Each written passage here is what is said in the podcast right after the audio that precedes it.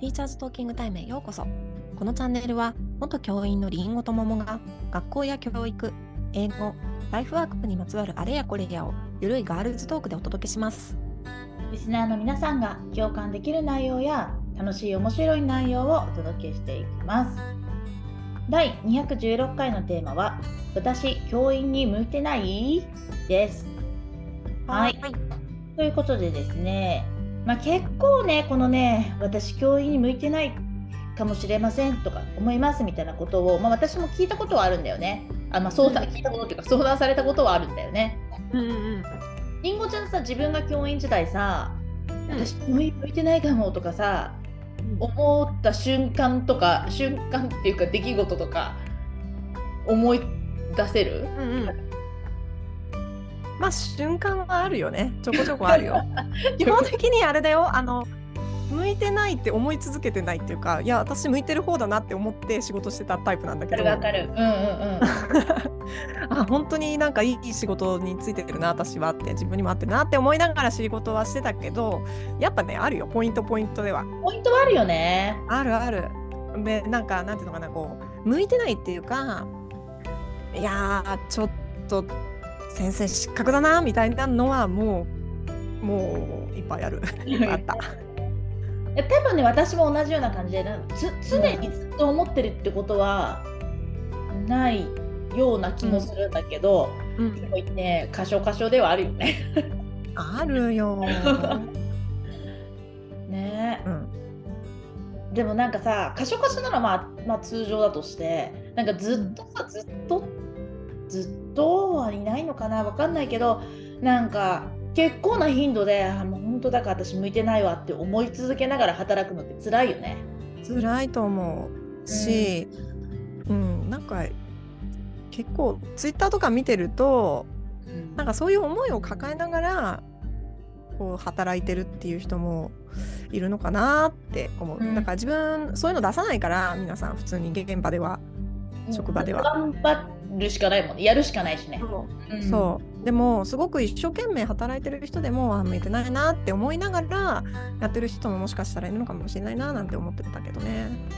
大体さそういうふうに悩んでる人って、うん、第三者から見るとめちゃめちゃよくやってるなとか、この人本当に頑張ってる先生だなって、うん、あの周りから見ると思ってるのに自分自身の自己評価としては向いてないかもと思ってる人って結構いるのよね。うん、多分あそうだと思う。あそれからなんか近くにはいなかったって言ったけど私今思い出したのは結構お世話になった学年主任がやっぱあのそれを若い頃は本当にそうやって思って働いてたって言ってた。いつやめよういつやめよう私本当に向いてないって思いながらこの年まで続けたのよねって言って言ってたでもめちゃくちゃいい先生だったそうだから周りから見るとそんな先生もそういうふうに悩んでる人もいるってことだよねうん、そうそうそうだからさどんな瞬間どんな瞬間っていうか何が起こると向いてないって思うのかな？やっぱなんか子供からしこうダイレクトになんかこうなんかあったりとかが多いのかな？言われたりとか？保護者から何か言われたりとか？うん。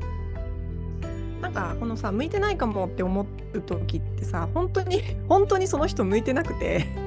うんあのご本人もそう思ってるし周りもちょっと向いてないんじゃないって思う場合もあるだろうし、うんもう一個はその今私たちが話してたみたいにすごいいい先生で自分に対して厳しくてこういうふうにやってあげたいって思っているけどなかなかしてあげられなくていやダメだこんなんじゃダメだ向いてないわって思ってる人といるだろうねきっとね。いるだろう両方いるね。うん。そもそもどういう人が向いてるんだろう向いてるってなんかさそれ難しくない？向いてないなとかいや先生失格だなとかってちょっと思ったりするけどでもじゃあ向いてるって何？うん。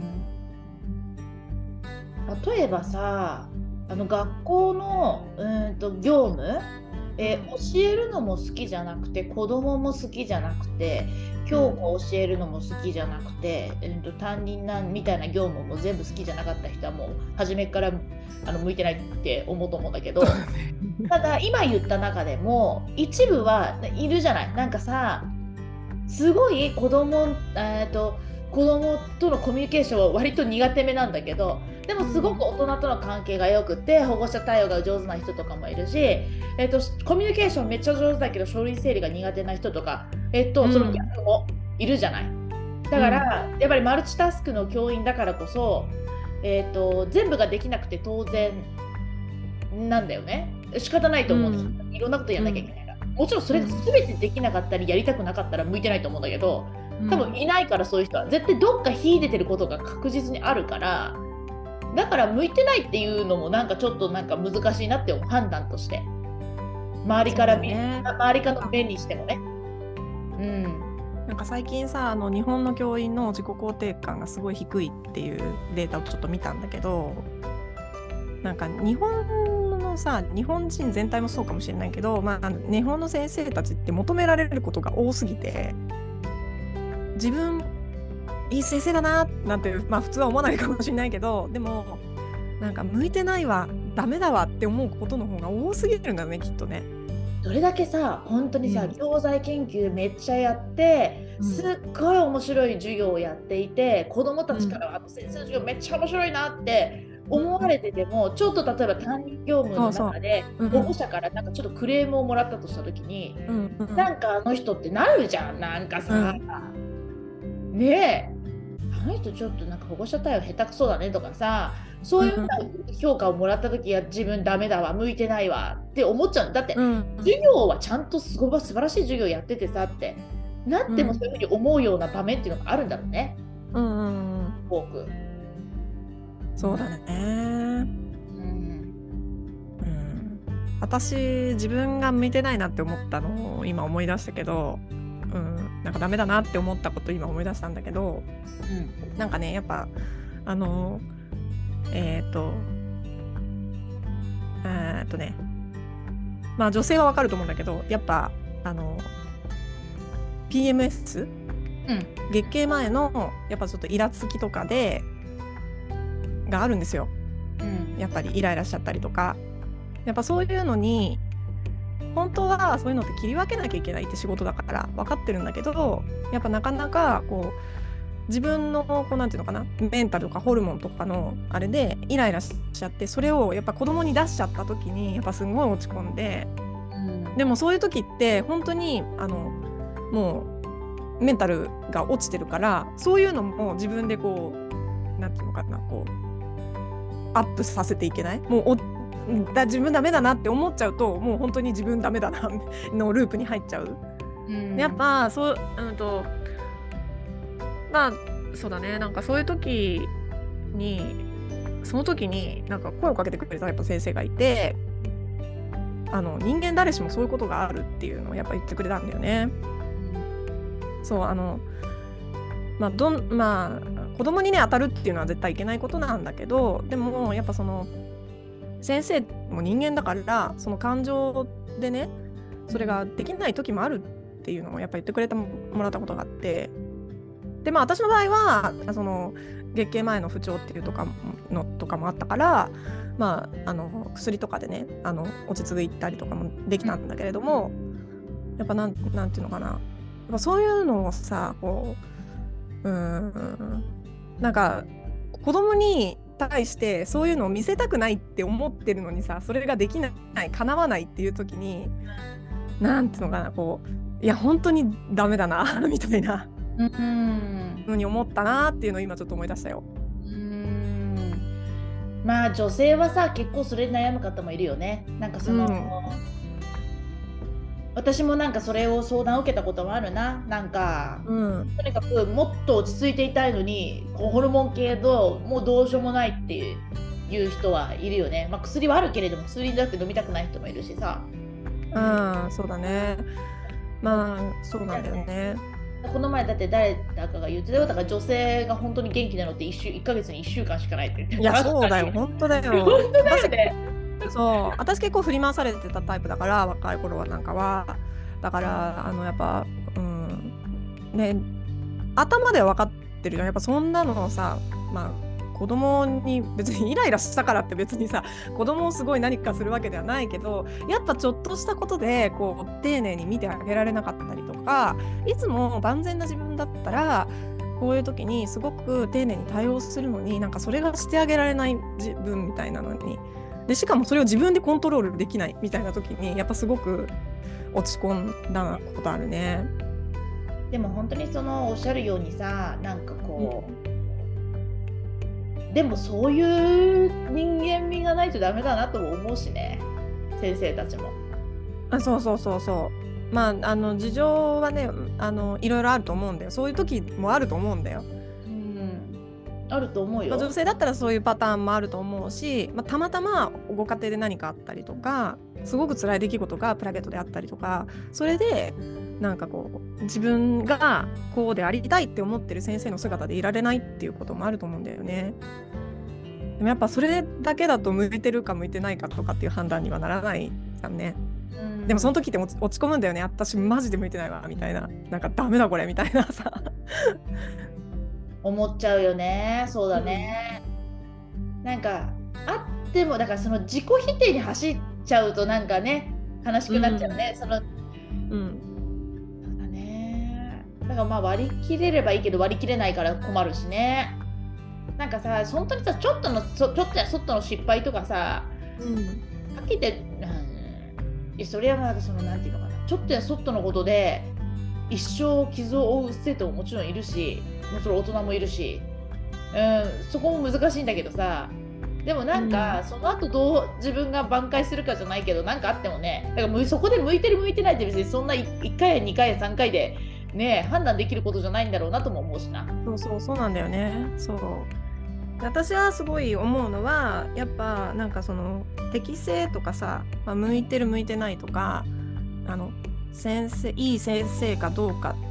っていうのって分かんないじゃん。でもやっぱそう1回2回のことじゃ判断できないしそんななねうんだからそういうことよりもなんか今この目の前にいる子どもたちにこうちゃんとこう誠実に向き合ってあげられるかっていうことの方が大事なんじゃないかなっていうのはやっぱよく思ってたね。かそれこそさ例えばさ今りんごちゃんが言ったみたいに、まあ、ちょっとイラついてる時期がホルモン的にあったとして、イラついてしまいました放課後落ち込みます。で次の日に本当に悪いなって思ったら子供に、まあ、中学生だったら特にそういうその辺は分かるからさ、うんうん、なんかさごめん昨日イラついてて実はこうだったんだよねって別に次、ね、その次の週でも、でもそれがさやっぱなんかねだそういうフォローというかね、ちゃんと素直にというか誠実さっていうのがそういうところで見られるかなってのも思うんだよね。そうそうなんだよねなんか本当に、うん、そうなってしまった時にどう対応できるかっていうのが、を見せるっていうのもいい先生としての先生いいいいっていうか先生としてのあり方だろうと思うしねうまくいかなかったことも先生だったとしてもあるけどその後でどう謝素直に謝ったりフォローしたり挽回したりしようとするかっていう姿を子供たちに見せてあげられるっていうのもすごく大事だと思うからね。なんか結構私さ、うん、知ってる先生の中でさなんか本当に子供の名前とかが覚えられない先生とかいるんだよね。はいはいはいはいはい。それが病気なのか病気じゃないのかわからないんだけど、えっ、ー、とで開き直ってる先生もいるし一生懸命それで覚えようとしてる先生もいるんだけどさ、うんうん、そういうのも例えばさすごい苦手なわけじゃんその人にとっては苦手顔と名前を打ちさせるのが。で努力した努力したんだけど覚える。えーとまあ、間違えちゃった時があって。でもさそれでもさなんかその後のやっぱ対応じゃない？間違えてしまうことなんてまああるかもしれないけど、うん、うん、なんかあと子供にとってはあれだよね。それがどれだけ重要かこっちから分かんないからね。気にしない子もいるしね。そうだね、うん、そうだよね。だから相手がどう思うかもそのその相あの相手次第だし、うん、あとは苦手に対してどうやって向き合ってるかとかね自分が。うんうんうんうんうんそうだね。だからやっぱなんかチェックリストみたいにさこの人先生に向いてる向いてないとかこういうとこダメよくないこういうとこいいとかっていう風なチェックリストがあるわけじゃなくてやっぱその時々でこう精神誠意その子供たちに向き合ってあげられるかっていうのがやっぱり一番大事なんじゃないのかね。で完璧じゃないからねみんな。うんそうそうそうそうそう。ものすごい字が下手くそでさ私向き、うん、向いてないかもって思ってる人もいるかもしれないじゃん。で確かにいるじゃん、うん、字がすごくさ 上手じゃない人が先生になってたりするじゃん。でもそこでさ上手じゃないけど、えっと、言い訳せずにさそこに関してはその中でも分かりやすくするとかさそうよ。書くとかさうん、私小学校の先生なのに二重跳びできないまま先生になったからね。そこをさ カバーできることのさ何かこうねいいんだよ。だからできなくて、うん、できないことがあっていいんだよ。そうなのそうなの。一個やね、そんなちょっとのことでさ向いてる向いてないなんてさ誰が判断するわけでもないしそうなのそうなの。そう。で子供にとっては全然違うところが先生好きのポイントになったりするからね。ドッジボール超強いとかねそうそう。なんか英語ペラペラかっこいいとかね、うん、なんかそそんなそんなんなのよ。あの時話聞いてくれたとか。でも人間関係ってそうじゃんね。ね。完璧な友達とか完璧な同僚なんて求めてないもんね。なんなら子供たちなんてね、あれだよ、あの、何百人の全校生徒の前で先生たちが、先生が普通にしゃべるじゃん、普通に、うん、それでもなんか尊敬の眼差しとかされるからね。あんな大勢の前であんなに普通にしゃべるなんてすごい、うん、だよね。みたいな。言われたことあるよ。え、そう、あれでもできるんじゃないの？みたいな。でもできないわけ、うん、子供たちは。うん。うん、だからね、意味わかんない私はあれだよ。そう。うん。すごいと思われる。そうだよね。確かに確かに。うん、なんか、うん。そういうのを、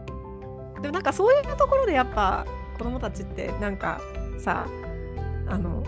完璧じゃない大人っていうモデルをいっぱい見ていくことの方が大事だよね。そうそうそう。う。んちょっとさだから超すごいちゃんとしてる人が「あ忘れちゃった」とか言うとそれ喜んだりする そうそうそうそうそう。してるんだみたいな。ねえ。すごい喜ぶよね先生の失敗ね、先生の失敗。そう。そうそうそう。それが人間らさであるしね。怖いじゃん。うん。いやそうなんだよだからさなんかさいろいろ思うことはあるかもしれないけどなんかできてるところに向けてほしいなって思うねうん、そうだよ。うん。やっぱ本当に、うん、そうやって悩むだけね精精一杯仕事に向き合おうとしてるっていう意味でもあるからね。うん、どうでもいいと思ったら悩まないからね。そうだね。悩むイコールね、真剣に考えてくれてるってことだもんね。うん。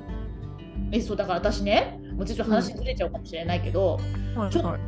い、教員じゃないんだけど、なんか、私全然悩みないんですみたいな感じの人と出会ったことがあって、うんうんうん、ずっとヘラヘラヘラヘラってちょっと悪口だな。えっとなんか本当に悩みないみたいな。本当に悩みないんですみたいな感じのことをいつも言ってる人がいて、うん、いやこの人大丈夫かなみたいな思ったことあったっけ、うん、まあでも分かんないけどねそういうキャラを作ってるだけかもしれないし。ね、そんなことないんだ。なんかわかんない本当だから本当はあるかもしれないよ。でもさ、うんうん、悩みがないってことがいいって思ってるからそれを公にしてるとしたらちょっとやばいなとも思ったし。ああなるほどね。うん。